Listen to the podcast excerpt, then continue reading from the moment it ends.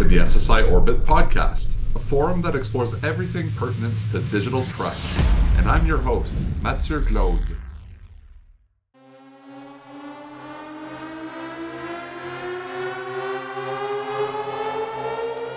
Okay, it looks like we're live. First podcast on video, so uh, that'll be cool to see how this uh, turns out. We started a working group within the Trust over IP last year to start looking a little bit more into detail around how different credential exchange protocols compare against one another. And we're obviously seeing if you look at the, the growth rates and stuff in the decentralized ID and digital wallet market, you're obviously seeing a lot of uptake of programs and investment into programs that want to implement digital credentials, either as issuers, and we're seeing a lot of government agencies invest in, into that globally to start issuing citizen digital identities to, to their citizens. And there's also on the other side, protocols to help consume or verify credentials from mobile wallets as relying parties or, or as verifiers. And the space is still very technical, I would say, in nature today. A lot of the buyers and implementers are technical by nature. And what we were trying to do with this credential exchange protocol task force was really not dumb it down, but just create a framework that makes it a little bit easier to compare protocols um, one against another against a common set of criteria so that if implementers have certain business requirements or certain contextual aspects to, to what they're trying to do that they could kind of more easily weigh different options one against another um, and so with that said um, i would love to just hear from the two of you, and either of you could jump in and we could kind of bounce off each other throughout this conversation. But maybe the good starting point would be to talk a little bit about some of the initial credential exchange protocols that we chose, which I, I, we chose because that's where we're seeing, I guess, market demand. But just to give maybe an overview of those, if possible, and maybe the good starting point is just to talk at a high level. There why these protocols exist, for what types of uh, what types of objectives do they have, and how may they differ in terms of architecture. Maybe a good point to start, just to lay the ground of what we're seeing, at least as the main credential exchange protocols that seem to be gaining traction in the market today. Sure. Um, yeah, I mean, when we started this task force, we were looking into, like you said, which are the more predominant or relevant um, protocols that are out there. We identified to start with uh, rolling with four of them. One of them was the ACDC, uh, which is strongly bound with the KERI uh, protocol itself. Uh, the other one was the ISO 23220-3. Uh, I'm talking about all the issuance protocols right now, by the way. Uh, which is uh, about how to issue a mobile driver's license, uh, the protocol itself about that. The other one is the Aries issue credential protocol v2, um, which is used by all the Aries frameworks. And the final one that we were looking into is OpenID for verifiable credential issuance, which is gaining quite a few traction, at least in, in the Europe so far through the um, European Digital Wallet Initiative and the large-scale pilot projects that are uh, running at this point. And the reason, well, there are many more credential exchange protocols as well. We wanted to keep the scope a bit low at this point. Like there's also credential handler API, there's a VC API, uh, and there are some couple of others that we might also consider in the future to put it into the scope. But from the size of our working group and the task force and from our own expertise, we decided to focus on these four, first of all. And I think what we were trying to grasp around is to understand or like categorize them like for a business uh, owners to make a decision on which protocol to use for their implementations. And from a very, very high level point of view, I think what we were looking into is uh, the architectural model, uh, being whether a protocol is based on server client pattern, meaning there is a server that is uh, serving multiple clients, or if it's a peer-to-peer model where the communication is happening through also peer-to-peer protocols. Um, yeah, and from this this is like more or less like one of the bigger distinctions, in my opinion, at least, of these different uh, protocols to decide on which course you're going to take because they are also inherently not very compatible with each other. And one of them is being uh, message based, for example, the peer to peer model, uh, whereas the other one being session based and you're relying on certain transport protocols such as HTTPS and TLS. So one of them is relying on a request and response, and the other does not have to have that. Like there's there's a state to the interaction that is happening, but you don't have to get a response uh, uh, back at that uh, very moment when the request is being done. And I think uh, these differences are also affecting what kind of use cases they might be more suitable for uh, server client or the uh, session-based structure may be more suitable for digital identities for uh, natural persons, where the interaction is happening just uh, on on demand, on the go, when the consent is also being given.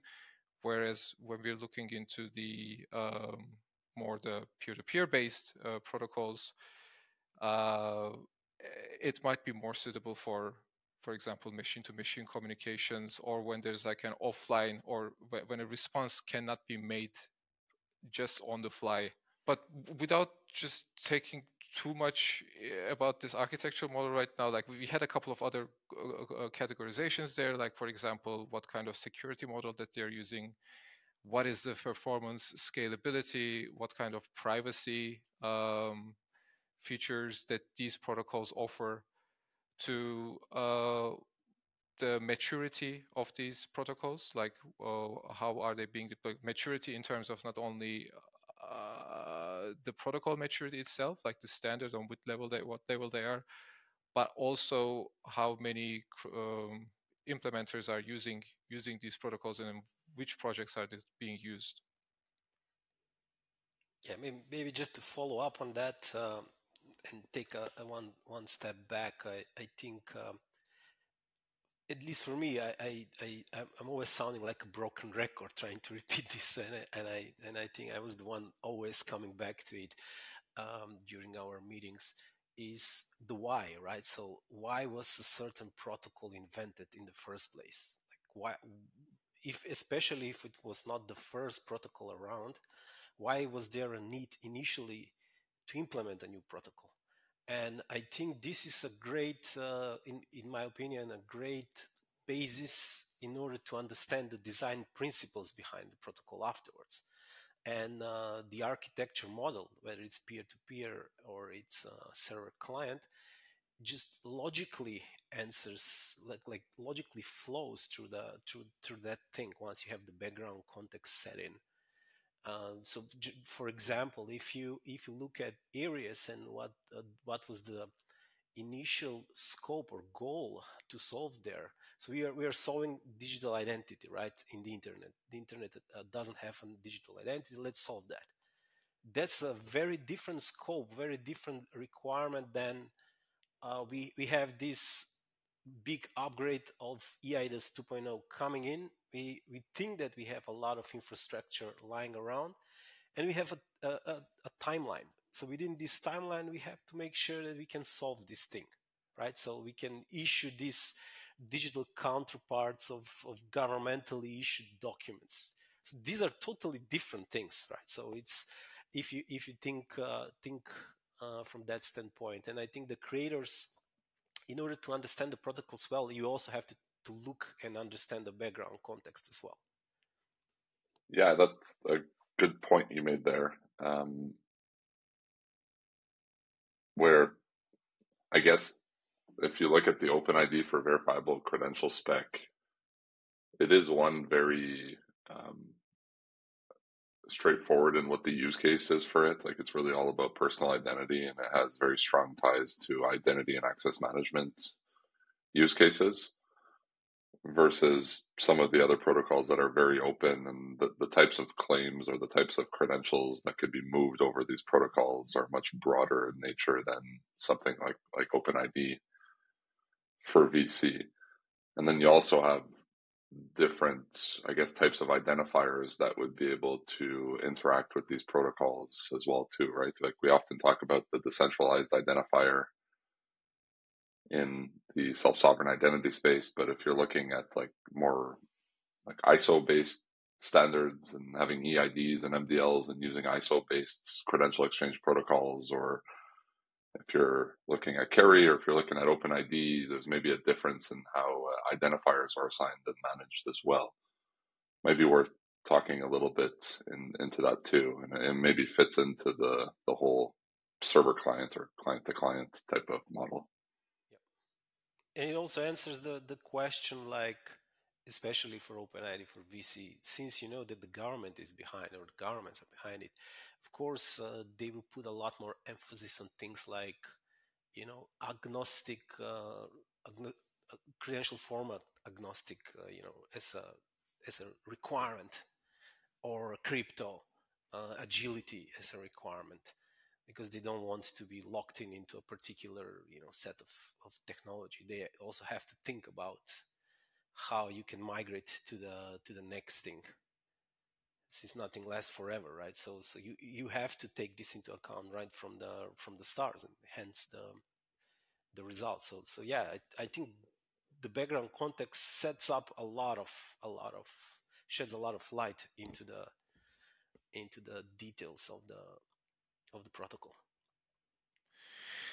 But i i totally agree with that but I also uh, think that the reason why maybe OpenID is seeing so much traction in uh, the regulatory uh, environment is because most of the participants in those regulatory environment are actually based on their uh, based on the authentication uh, by OpenID Connect or OAuth 2.0 and what OID for VCI uh, brings on the table is building on top of all OAuth. So anybody who has already have experience and knowledge in uh, the traditional uh, identity and access management space has an easier time to get into decentralized identities.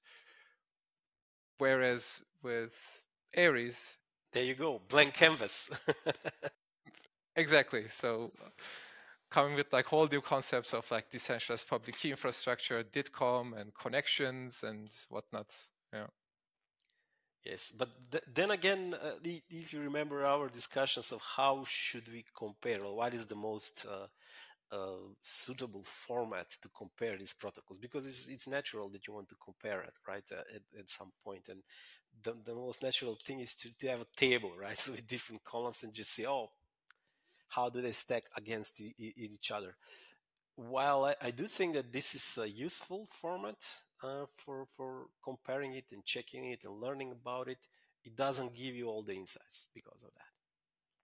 So just one, I, I think what we did with the long formats, all right, we have the long format, which is like 10, 15 pages long, uh, textual description of all these categories that we put in place. And then we have the shortest, the distilled version where you can do this side by side comparison of different protocols. Yet, I, I believe we can still say that we don't have the perfect uh, format for comparing these these protocols, right? So if he, if a, if a newbie comes into the uh, place and wants just to pick uh, some protocols, he knows maybe he has a fa- fairly certain idea about the requirements that they might encounter. It's still hard, right? So, in challenging to to just go through the through the spreadsheet and just say, oh, clearly that's the winner for me.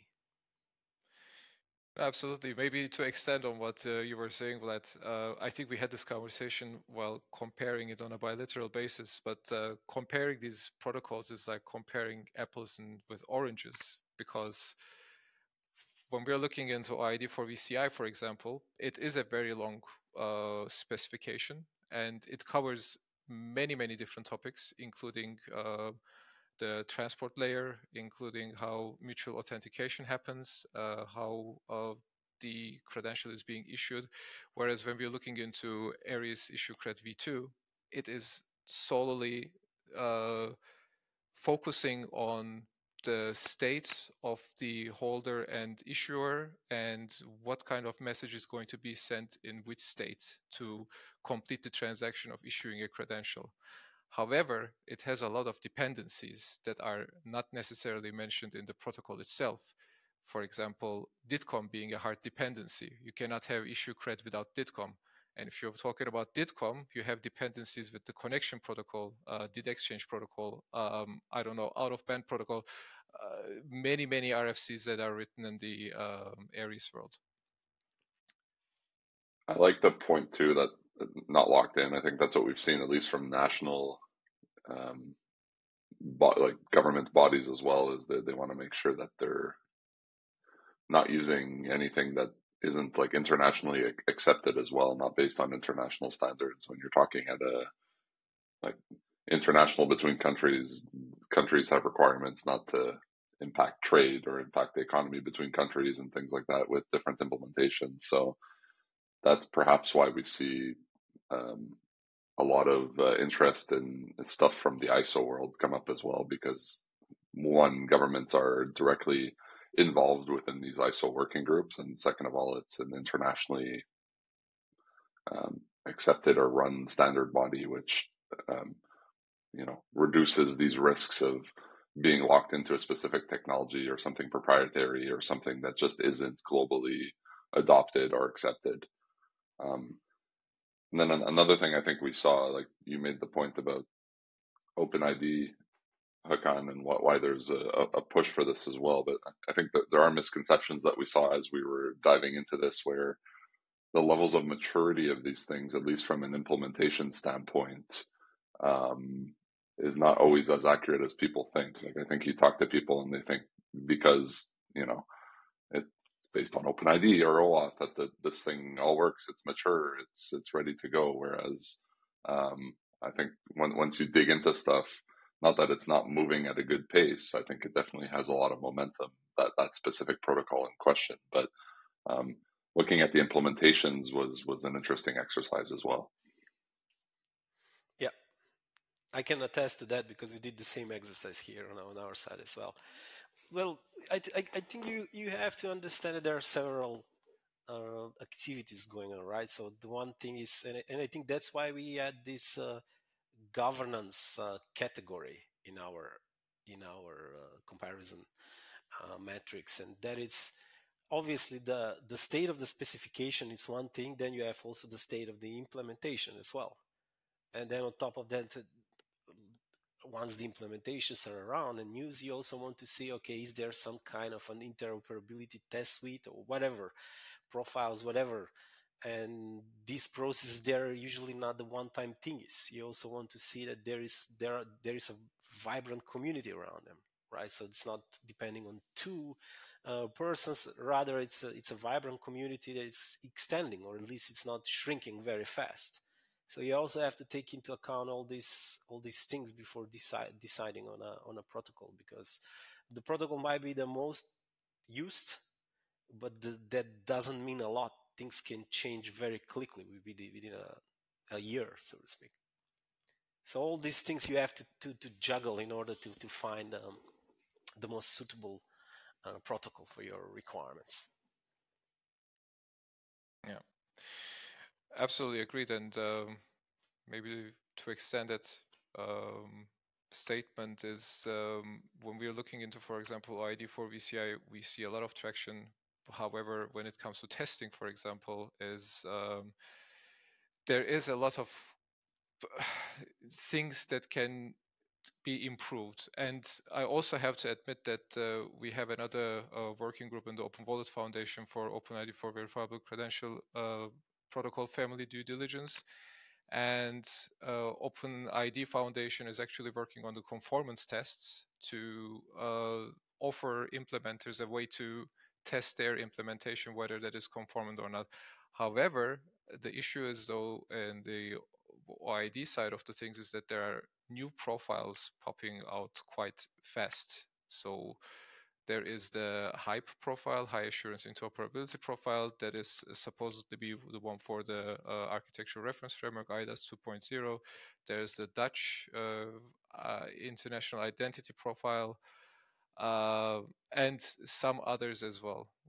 And making these tests, like the conformance tests with the profiles, or like to achieve interoperability from uh, an ecosystem point of view, uh, these profiles are playing a very, very large role, both in uh, probably ISO and ACDC, I would assume there as well, but like in Aries world, we do also have these two AIP 1.0, 2.0 as one of the two predominant ones. And I think what Aries did well in the past was also offering a test harness and the interop results of these different frameworks that are out there to prove that an AFJ can communicate with um, a, a cloud agent Python using a profile. Could you um, just provide a little bit more context around the, the concept of profile? I think the, the, the word profile has been getting used quite frequently and being looked at across different vectors in the space, but um, you touched on it a bit, but what, what is exactly a profile and, and why is it important? So I think to that answer, to, there are two answers to that question if you're looking into it from, for example, the OID point of view, where there's like a very large um, specification that is saying uh, what can be included, what are the mains, what are the musts, and uh, what are the different optional parameters that uh, a query can have, for example. In that case, a profile is a specification of what are the musts uh, that are involved in the interaction that's happening between these parties. It also includes uh, things like uh, credential format to ensure that both parties can actually receive or, or uh, validate uh, the credential, for example.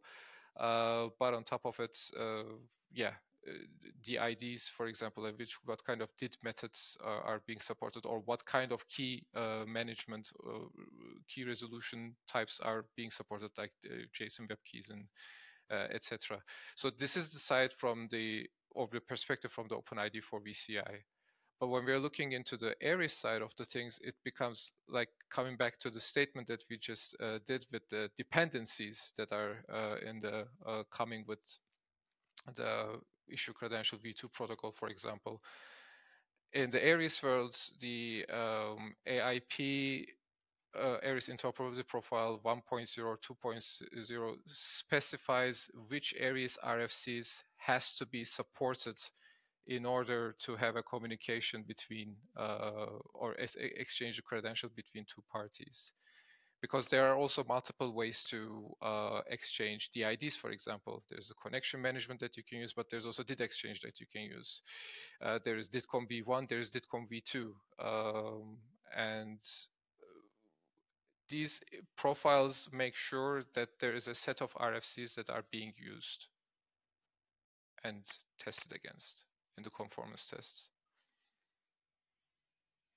Yeah, I think you put it nicely because there are multiple, even within one profile, there are multiple combinations, right? So I think, especially as you said in the OpenID for VC uh, space, the just the different kind of DID methods that you have to support is just you have to make sure that within this interoperability test suite you, you can support them all, right? So it's it's not simple by by any means. It's not it's not straightforward. Oh, it's that one, that integration, that inter, interoper, interoperability profile that I support. Just run the test. I can communicate with anyone else who is uh, claiming to be that to support that profile as well. So it, it takes quite a lot of effort, continuous effort to, to sustain, to develop and to sustain this kind of uh, interoperability uh, in place. And you you would expect to see evolution in these over time as well as as adoption happens, as more more use cases and verticals come in. There will probably be a, a, lot more of these. So I guess it becomes important for, for implementers to stay up to speed with that. For sure, I think this is uh, this is a must, right? So otherwise, the cost of just maintaining a solution and, and, developing a solution will be too high. So this, I think we have to think of of how we can uh, lower down the cost of the whole thing, right? So the the building and the oh, operating, maintaining, everything has to be affordable, right? It doesn't have to be, you know, too big of a price if you want to achieve the main goal, which is to be able to deploy multiple digital trust ecosystems out there in the wild. It will take some time, like um, maturation of the whole ecosystem that we have, but also, also always have in mind that we have to lower down, right? So the the cost of everything that we are developing. Absolutely. And to to that extent, we're also uh, at the OWF in this uh, working group uh, due diligence task force. We're looking uh, creating a baseline profile for uh, OID4VC protocol family, which is to help developers to get into the specification and the implementation without being very overwhelmed with uh, certain features that might be uh, uh, harder to implement, like for example, uh, some some some features in the uh, HAIP profile. Uh, yet to have a common ground between all these different profiles, so that once the baseline profile is established, even though it might not offer all the uh, security features of the protocol itself, that there is a base communication, interaction, and exchange of credentials that can happen um, if you support the baseline profile. And uh, any implementer who has worked on the HAIP or DIIP or uh, other profiles would have a very very easy time to tune down this protocol to, to this protocol to uh, offer that as well? I have a vision and it, it would be interesting to to gauge your thoughts on this but when I think we're all used to the verifiable credential trust triangle, or at least the decentralized model where an issuer signs a credential, issues it to a holder, which is able to store it in their wallet and is able to present it to any relying party or verifier as, as they wish. When we look at that model of the issuer holder verifier, which is impactful just because there's there's no call home, there's no central authority there. Credentials don't lose their integrity as as they they move around within there. Um, there's three parties that need to be thinking about credential exchange protocols. You, you have the issuer, you have the holder, or let's just say the wallet uh, providers or the technology solution providers for, for wallets, and then you have the, the verifiers, the relying parties. I have a vision of the wallets in the middle being very key for interoperability and needing to support multiple protocols because you may be interacting with one specific issuer that wants to use an ISO protocol to issue a mobile driver's license because they want to use the ISO family, the ISO spec. But you may be interacting with another one who may be wanting to issue a verifiable credential using an OpenID for VC or an Aries issue credential RFC type of thing or even a ACDC from the KERI family. And then you may have similar types of things on, on the verification side of things. Um, do you agree with my statement that the wallet is maybe going to need to be very flexible and supportive of these different protocols versus kind of the two other ones? Or do you suggest that issuers issue similar credentials using different protocols? How do you look at interoperability from that standpoint of the digital or verifiable credential trust triangle? That's a great question. Hakan, if you allow me, maybe I can interject first. So you can look at it from different angles, right? So I will try to use the pragmatic cap now for, for, for, for to answer this question. So if I look at it from the pragmatic standpoint, I think that the issuers they would want to have the freedom, the flexibility to choose whatever protocol, verifiable credentials format, cryptography, whatever suits them in order to to feel confident that they can go on with with the with the issuance of these verifiable credentials. For them, it, it will be, you know, up to them to decide what they want to, to use. And obviously, once they commit to a particular infrastructure, they will always lean towards the, the infrastructure. On the verifier side, I think we'll have to see something similar to what we have um, in the payment industry, right? So we have merchants, they, they basically say, okay, we support credit cards coming from all these uh, big players like Visa, Mastercard, whatever, American Express, whatever. So they will be the the verifiers. They will commit to acceptance networks, if you will, if I, I, might use that terminology here, right? So I believe that there will be a development of these uh, networks, and on the verifier side, they will have to support multiple, right? So uh, protocols, which brings the question: Okay, this means that at the end, at the center of this dilemma, we have the holder and the wallet. So either the wallet needs to be flexible in order to support these multiple protocols, or which can definitely I can see that not all the protocols under the sun, but maybe the most you know used ones, the most common ones, and at the same time, uh, you would want we, we also have to, to take into consideration that when all these components they're part of a digital trust ecosystem which means that they also should should be you know in line with the governance framework behind. So let's say for eIDAS 2.0 there might be some requirements when it comes down to the technical stuff that the wallet needs to support a b and c right? So you have to take this into consideration. And at one point there might be some some uh, uh, features or some constraints up to which you you have to draw a line. Okay this is what it should support. And at that point in time we don't uh, we cannot support the rest of them. I'm not saying that that that, that uh, such such thing exists at the moment because it does not uh, according to my knowledge but they might i might say that there, there might be some constraints which are coming from the governance framework of that particular trust uh, uh, trust ecosystem which kind of forces you to, to stop at one point and, and not think about let's just extend that wallet the universal wallet whatever call it what you want um, but instead just go out with, with your own. And vice versa even if even if there is no constraint to do that just the maintenance of that wallet I, I would assume that there will be significant cost in order to support all of these things especially if they are you know continuously developed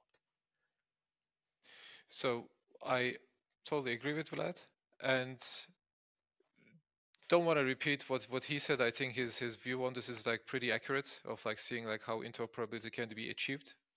It's based on the perspective. It can be on the wallet. It can be on the issuer. It can be on the verifier. But if you also take a look a bit into the value chain of identity and think about like who benefits the most from validating or uh, having a um, credential information that is tamper-proof and accurate and uh, etc. And that's a service provider. Those are the ones who are relying on accurate identity data to grant uh, access to goods and services. And in that case, what I also can think in terms of interoperability is the verifier side of the things being much more flexible than um, the holder side analog to the topic of payments, for example, we have Visa, Mastercard. People have two cards. Like it's it's basically inherently different networks, and um, they do not have one unified card to uh, go with it. But the uh, service providers accepting uh, cards or payments from both of these networks, and then many more like PayPal and like direct payment and whatnot. Um, yeah, so for that purpose, I think even though there is like a strong emphasis on like a universal wallet, um, I believe that the verifier side of the things are also quite interesting to take a look into uh, to solve the interoperability problem, so to speak, so that the verifier can validate uh, credentials using these four different credential exchange protocols, agnostic of um, credential formats, but depending on its own policy rules, right? Because they need to trust these credentials. So who the issuers are, authenticity of these credentials are, so that there's like a policy engine behind uh, which credential I want to accept, disregarding the fact like from which protocol they're coming. And you could imagine then in, in that framework that there's a world where a, a credential is able to land in a holder's wallet using credential exchange protocol X, but is able to be presented into a verifier using credential exchange protocol Y. And that type of interoperability should be achievable, I would think, so, which makes the verifier not necessarily have to use the same credential exchange protocol family as the issuer, but there needs to be some mechanism not to lose the integrity or to be able to to, to know that the data hasn't been altered and has been signed by the right party and all of the stuff that comes around that. Yeah, I've seen some interesting initiatives there which are actually solving this on the very far side, right? So, uh, and and this is for the same reasons that Hakan mentioned right? Because it's in their interest, right, to recognize and to, to verify this credential because it's it saves them time and effort and money at the end.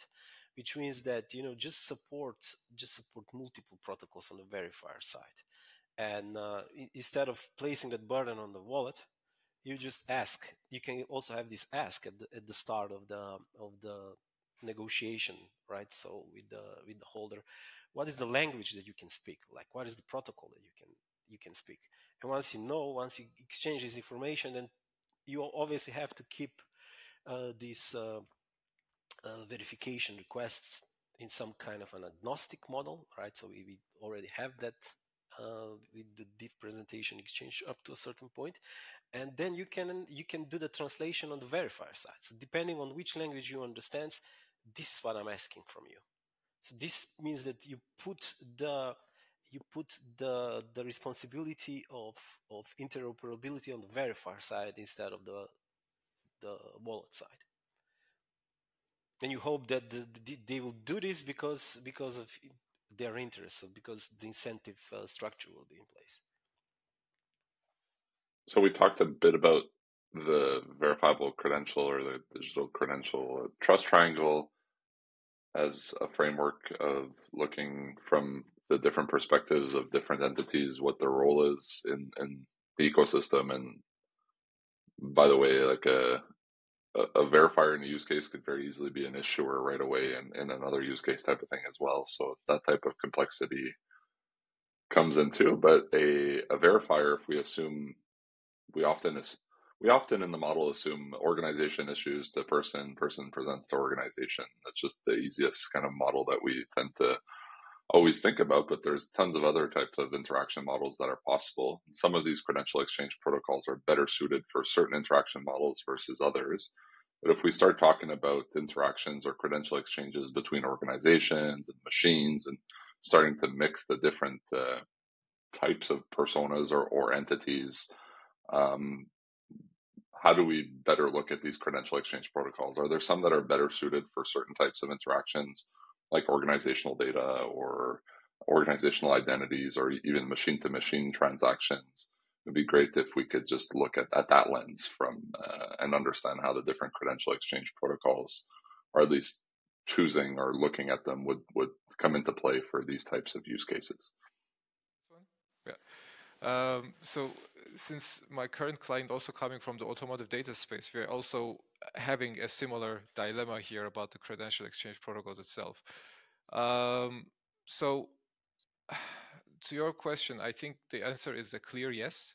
Uh, there is a distinction and there is a dis distinct uh, differences between requirements uh, uh from a human to machine or human to human interactions um, or human to business interactions, and there is a distinction or there is a set of requirements that are uh, different for machine to machine interactions.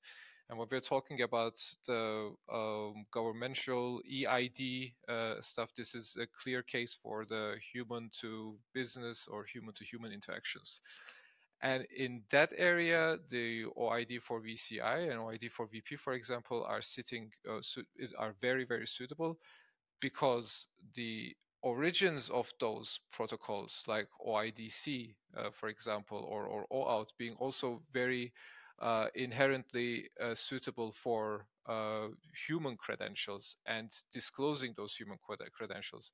And the protocol itself and the OpenID for VCI is very human centric. Uh, there's a, a part uh, which plays a large role in the human consent. There's a conscious decision of making an agreement that you want to share a certain information from your wallet with the uh, with the verifier, for example. Uh, and talking also with the spec authors about this topic, uh, because we were also considering OpenID for VP for credential exchange for machine to machine, we came to realization that it's not necessarily very suitable for that purpose. Having said that, even though there are contenders here, like uh, the Aries protocols being not a bad contender due to also mutual authentication that happens with the DID auth, uh, with the DID communication, uh, as well as the automation of the credential exchange that is the possibility with these uh, protocols. There is still a gap in the market, I would say, for machine to machine credential exchange protocols. There is nothing that we can say this is going to be it in the future so far. There are some developments happening in the automotive data space. There's a protocol called Verifiable Presentation Protocol, but that's a very, very early stage, and we haven't seen any implementation of it so far. It's uh, it's really uh, blue waters for the time being. Yeah, that's a great insight. Um, I would I would delve into the organizational identity uh, space, and just in the last couple of days, there was this incident which supposedly happened uh, in a, I believe it was a Hong Kong subsidiary of financial institution. I, I suppose you you've encountered this news because it was published by all mainstream media, which says that uh, an employee within a company just wired 25 million words of, of US dollars to these uh, fraudsters who are actually using the deepfake AI technology, AI-based technology, in order to to convince them that uh, it's actually this this instruction is coming from the CFO of the company. So I'm not sure whether this is real or no, but everyone uh, translates. So, so to me, this opens a lot of questions, right? Because the way that I understood it was that first there was this email which sounded a little bit fishy, but then the follow up to that was that they went on a video call like we have now, and then this employee was, you know, talking to uh, several employees on the other side, the CFO and several other employees that he actually knew from the company, and he verif- verified them that these are actually, you know, the right uh, guys uh, uh actually on sitting on the other side of the of the video call. So after that, he did the the the wiring of the money and, and obviously make the make this uh, go away.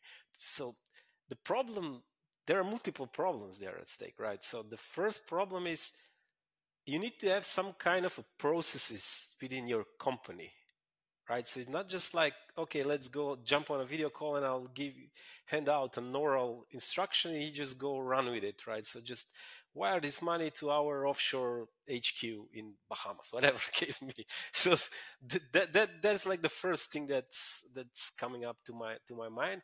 And I think some of these protocols, and if if we are thinking about digital trust within organizational identity and what Relay in particular is doing with, with the stuff that they have, I, I think authenticity is, is really a key there, right? So first, we have to make sure that we are actually talking to the right parties on the other side. I don't want to talk to a robot. I don't want to talk to a bot. I don't want to talk to a deep fake. I have to make sure that this is authentic, the discussion that, that I'm having. That that's for like number one let's set up the the baseline there but they but then on top of that I, I would want to to set up some kind of processes which reflect the complexity of the hierarchy within the, the company and this usually means that for different kind of goals for different kind of actions there has to be different kind of co-signing or multi-signature schemes so to speak and uh, some protocols KERI in particular have this built in into their protocol so you can set these identifiers within the company and within the persons responsible within the company, and you can actually control the access to the signing key by, by setting up a res- respective multi-signature scheme.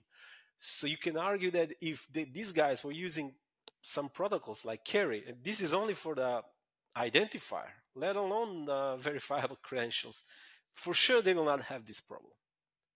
Is looking and I, I, know we, we did this in, in the comparison but i guess you mentioned authenticity but looking at security and looking at privacy authenticity and confidentiality i guess is a, a good good lens as well which could help like in, in the case of an organization like this if authenticity is kind of the most important thing then maybe there'll be a preference of, of one over another Yes. So I, I think that it's very easy to to you know just drive the direction towards one of these things towards privacy, especially when you're talking about about uh, personal identity because that's what everyone wants, right? So at least claims that they want that I want my conversation uh, in the digital realm to be as private as possible. I don't want anyone to spy on me, Big Brother scenario, blah blah blah. Uh, but we also have to take into account, especially within the trust over IP, the findings or the best practices that we did into the other tax, task forces, especially the trust spanning protocol. And I think, uh, Mathieu, you mentioned the secure privacy, authenticity, and confidentiality. Uh, so this triangle and the, the this uh, theorem that you can only achieve two of them at the highest level at the same time. So, right, so you cannot achieve authenticity, confidentiality, and privacy at the highest at the same time. So if you look at the at at the work of the trust spanning uh, protocol task force, we can clearly see that the prioritization is authenticity first, confidentiality second, and the privacy is on the third.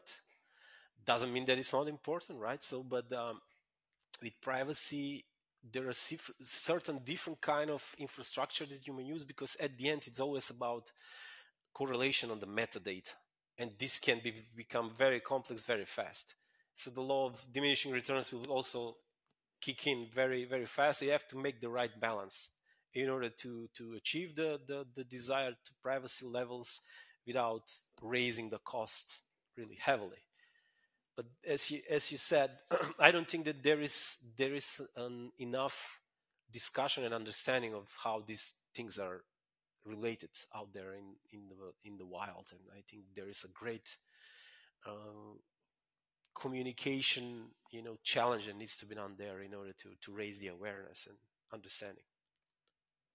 Also, I think there is a um, differentiation that we have to make when we're talking about authenticity, integrity, confidentiality, non-reputation, privacy, etc. So on one level, it's the communication. So a communication, the message that we're sharing with each other right now can be end-to-end encrypted.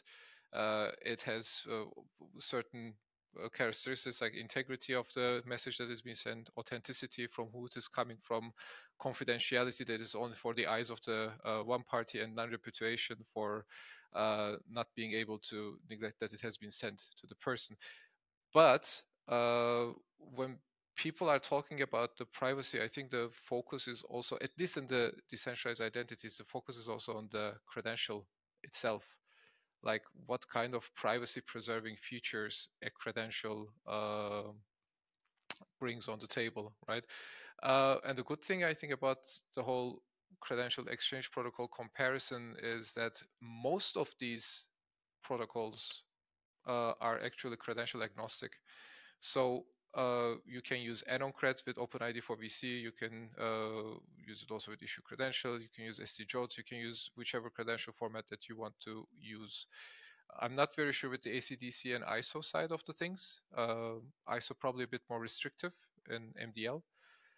Um, but if we're talking about the privacy features of a protocol, exchange protocol itself, I think the most important factor that we have to weigh in is what kind of data is being required to have this exchange happening.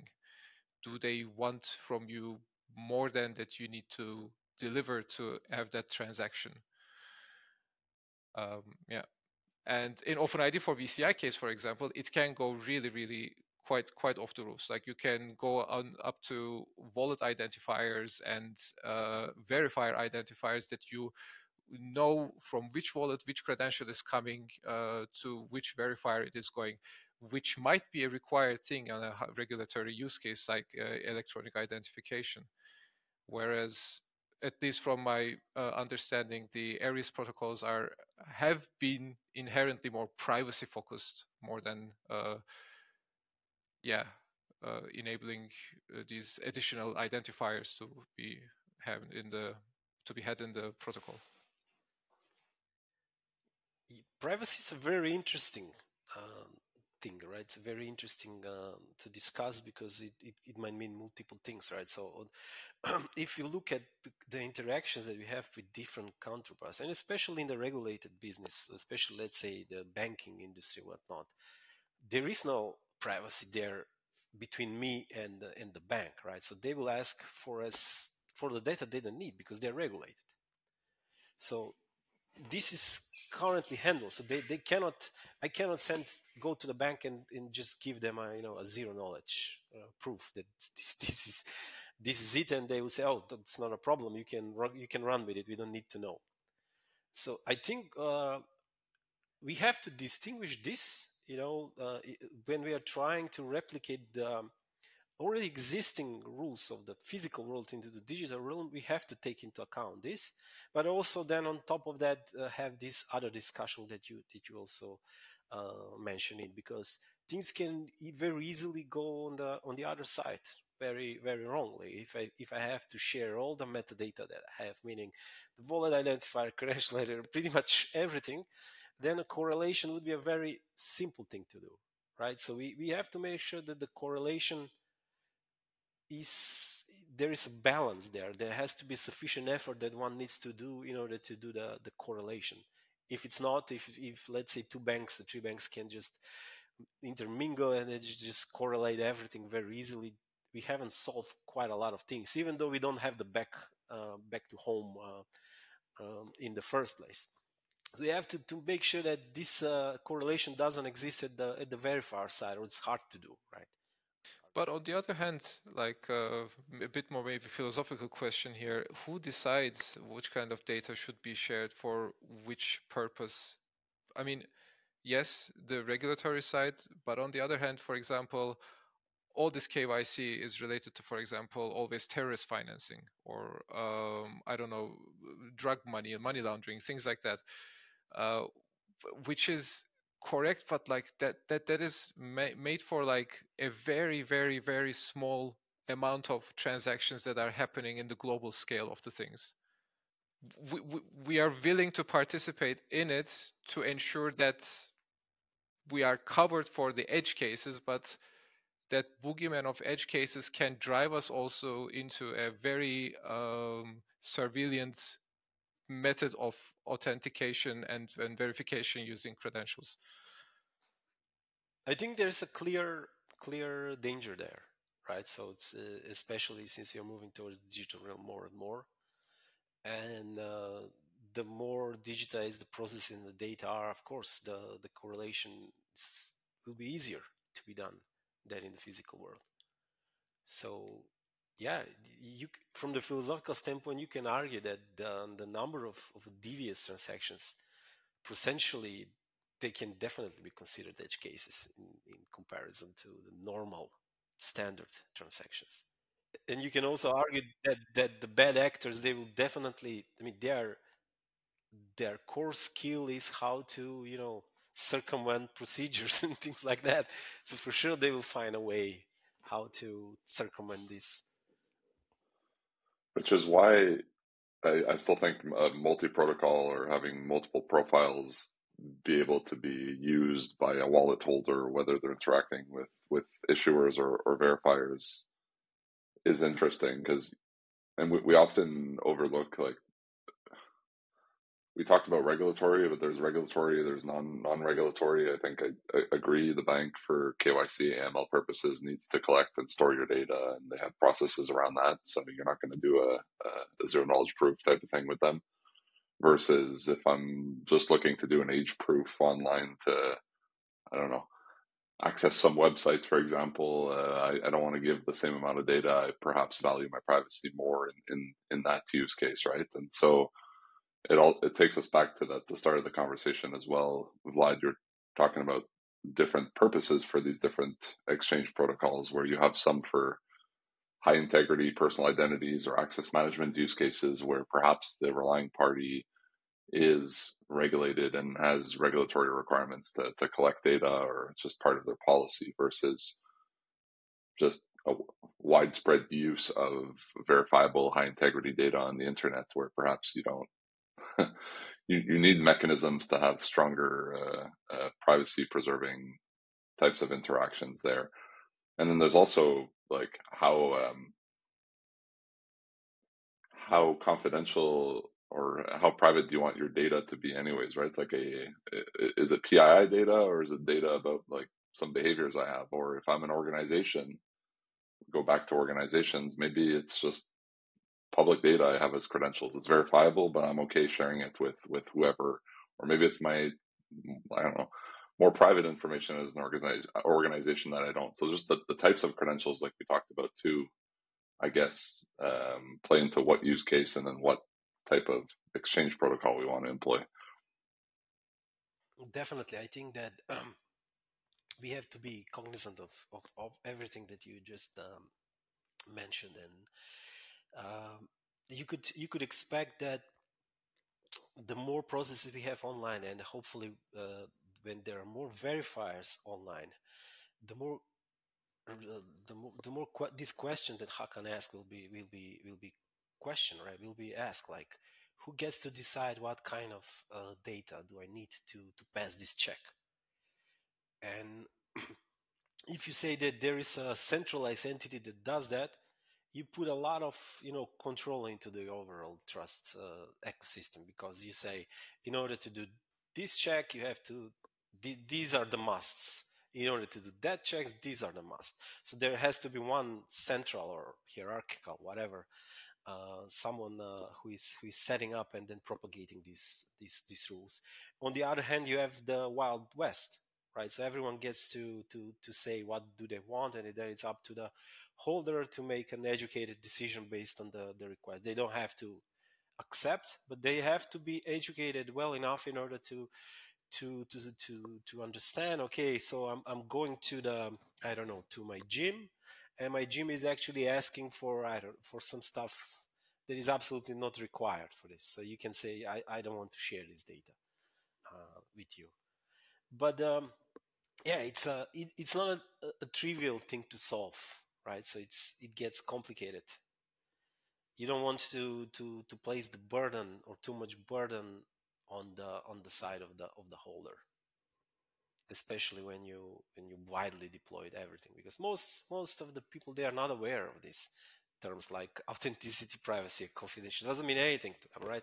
So they just want to get the deal done as fast as possible and just move on with their life and on on on the other hand, I think if we're going for like uh, privacy as an option instead of like privacy by design, we're opening the route for again the whole surveillance capitalism, because in the end of the day, if I don't agree to share my data, I won't get the access to the uh, service that I want to. Ex- yeah, ex- exactly. Yes, and you're stuck. yes. I, I think this was a positive. It's a positive move, movement, a positive step in the right uh, direction that we are starting to think about uh, privacy right from the get-go, right when we are architecting the system. So privacy by design, definitely. I think I think this will stay. For sure, data minimization. I think this is definitely a best practice. You don't. The less data you share, the less problems you'll have.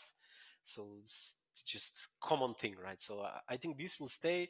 It's hard to make uh, the balance where where the, the, the boundaries are. Like you always you always want to, in order for a thriving ecosystem, you really have to give a little bit of autonomy on the on the on the side of the players, so they get to do to to to decide and move with the market speed, not with the with the speed of the governance body, whoever it is, because this, this will usually be, be slower. So which is why I think it's probably important to keep these protocols as thin as possible that you're able to do a lot of a lot of different things with it but it really comes down to the implementations which are driven by the use cases which are driven by the regulations or different policies or just more of the the business requirements versus enforcing something within the protocol. Because even when we talk about something like privacy when you were talking about the the deep fake earlier um, so much of our bio, well, as this video is going to go out, all of our biometric data will be available to, to take, and someone will be able to use it and construct a deepfake with it. All of our voices out there on different presentations and podcasts, it, it, it's out there anyways. So ever the more reason to say let's maybe keep these things as thin as possible and make sure that we're not um, creating some unwanted like second or third factor um, situations that come out of it when like what problem are we really trying to solve? Yeah we, we are definitely i think this is the question. What are the problems that we are trying to solve? And in this community i think the problems or the prioritization of the problems they, they change frequently right? Especially with the with the uh, boom of the of the AI technology, deepfakes and whatnot. Today, you might not even be able to recognize whether something is coming, a song sung by you, whether you are on the other side or not. you can quickly reach to that point. So it can be very, very messy and very, very ugly, very quickly. Absolutely. Well, maybe a bit of off topic for the uh, credential exchange per se, but nevertheless, credentials and identity. So about these deepfakes videos, we were also at Accenture with a colleague thinking about um, how to prevent this, or like how can we use actual decentralized digital identities ourselves or self-sovereign identity as a part of uh, fraud prevention to make sure that um, the origins of a video or a voice recording is actually authentic and not has been faked.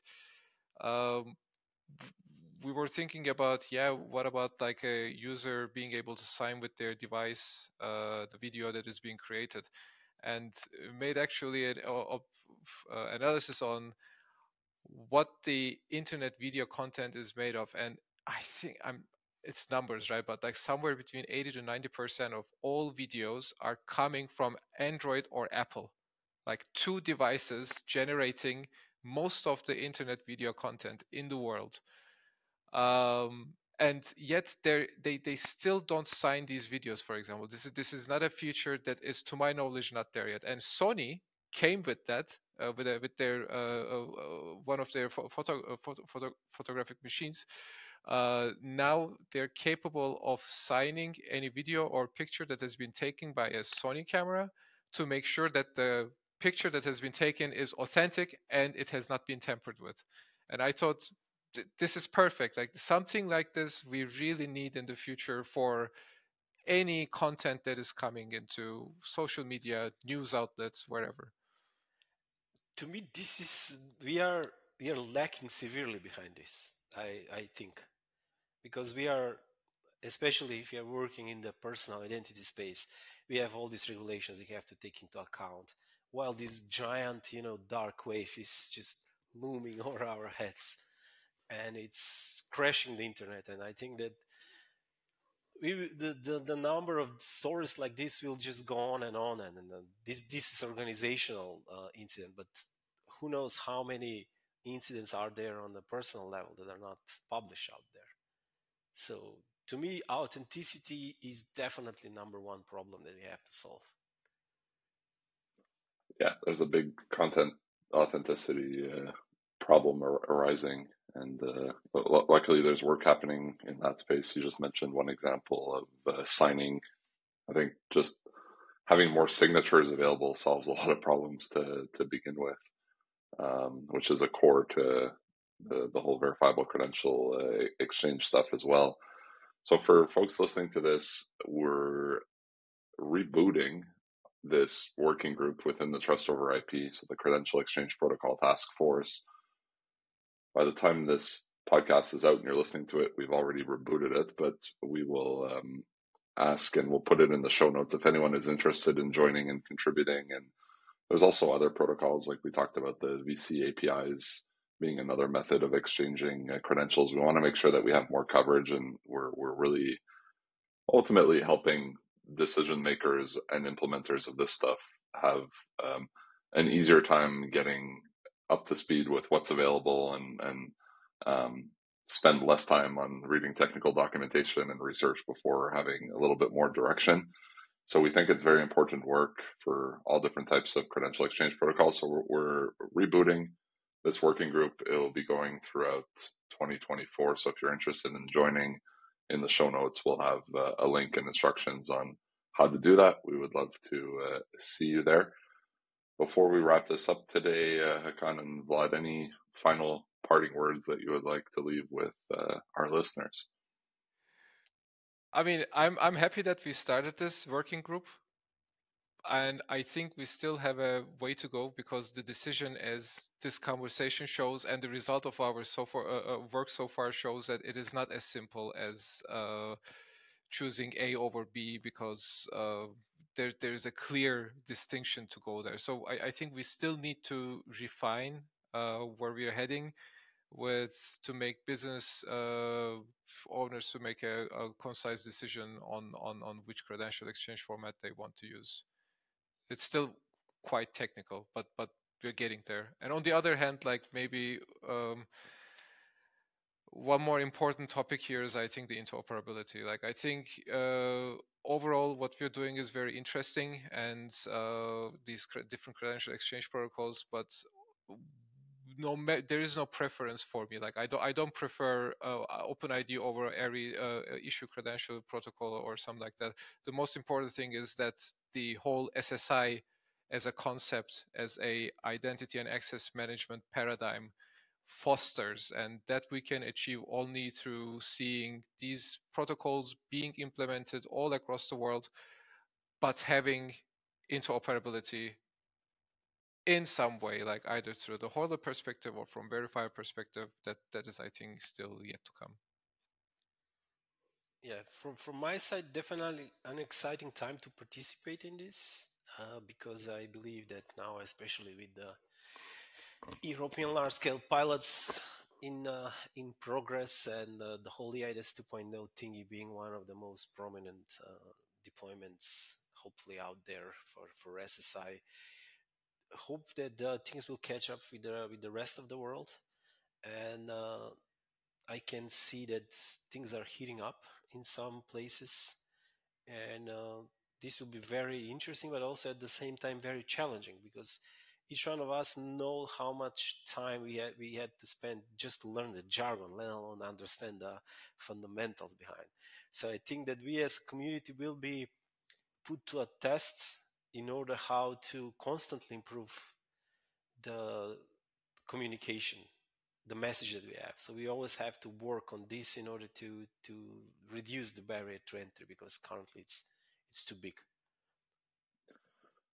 yeah and i'm hoping conversations like these will uh, be helpful and we continue to progress along those lines and uh, guys thank you so much for doing this i would love to do this again at some point throughout the year i think they continue to be important conversations, and I'm hoping they're valuable for our listeners as well.